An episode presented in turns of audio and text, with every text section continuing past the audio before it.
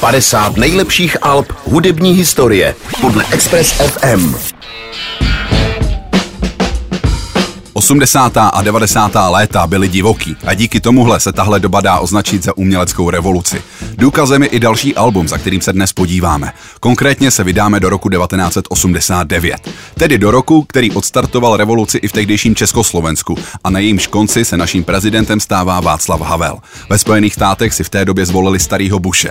Co je pro nás teď však důležitější, že v Americe v roce 1989 vzniklo jedno z nejlepších alb všech dob.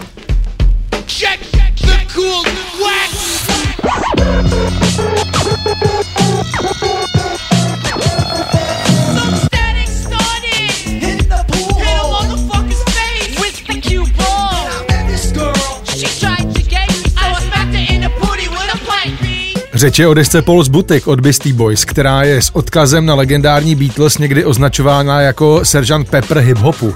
Beastie Boys se měli na začátku své kariéry pořádnou kliku. Jejich debutová deska License to Ill se jako první rapová deska v historii dostala na první místo žebříčku Billboard 200. S přihlédnutím k tomu, že se to povedlo 3 bílým pankáčům v době, kdy monopol na rap měli hlavně černoši, tak musíme uznat, že se jim povedl husarský kousek.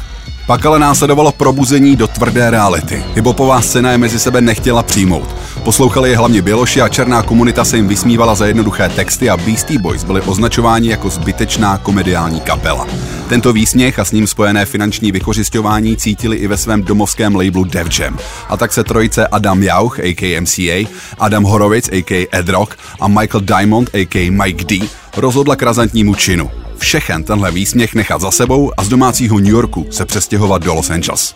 Odtrhli se tak od svého domova, labelu i producenta Ricka Rubina. V LA podepsali smlouvu s labelem Capitol a pronajala si studio v Hollywood Hills. No a pustili se do natáčení desky, která je měla odtrhnout i od jejich současných fanoušků i předešlého úspěchu. Chtěli, aby jejich debutová deska byla zastíněna novým albem, které jim získá zasloužený respekt. Při nahrávání kladli důraz na větší tvůrčí hloubku a odklonu od komerčního materiálu. To se povedlo i díky produkci. Album Paul's Boutique je vytvořeno výhradně samplováním, se kterým pomohla dvojice Dust Brothers, kteří vzali neurovalý zvuk, který v té době používali například Public Enemy, jen ho trochu učesali a přidali 100 samplů od funkových velikánů.